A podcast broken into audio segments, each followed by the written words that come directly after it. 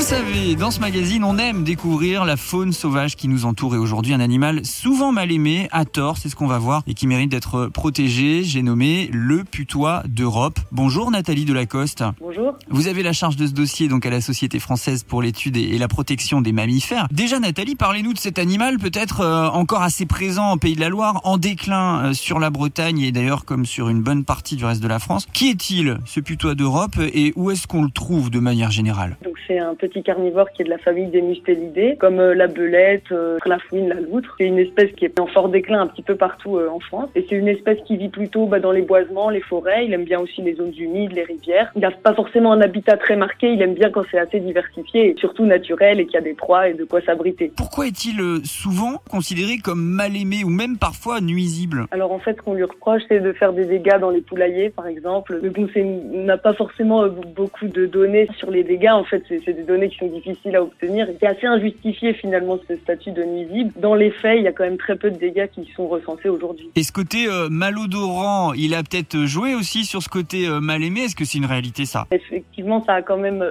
une origine réelle. En fait, il a des glandes odoriférantes qui lui permettent de voilà de marquer son territoire. En fait, c'est pour communiquer avec ses congénères. Ils sont pas particulièrement mauvais au quotidien. Alors, en quoi il est important de le protéger, ce putois d'Europe, selon vous, en tout cas? Ce qui est embêtant, c'est qu'il y a beaucoup de menaces qui s'appliquent sur cette espèce. Et l'une des menaces sur lesquelles on peut agir, bah, déjà, c'est la réglementation. Il est sur cette liste des espèces susceptibles d'occasionner des dégâts, donc anciennement nuisibles. Ça, ça, justifie euh, le piégeage de cette espèce. Il est aussi sur la liste des gibiers, donc il est chassable toute l'année. Donc il y a aussi la disparition de ces habitats qui contribuent à, menacer les populations et le déclin de ses proies aussi. Donc ce qui est intéressant quand on protège une espèce comme ça, c'est qu'on va protéger ses habitats aussi. Donc ça va profiter à toutes les espèces qui dépendent des mêmes habitats. Donc ça peut permettre de vraiment protéger euh, la biodiversité en général. L'objectif euh, de la SSEPM, donc c'est de mettre cette espèce sur la liste des, des espèces protégées si on agit maintenant, il ne sera pas trop tard. Sauvonslesputois.fr. Grâce à vous, donc, ce putois d'Europe aura eu la parole, en tout cas aujourd'hui. Merci beaucoup, Nathalie. Merci à vous.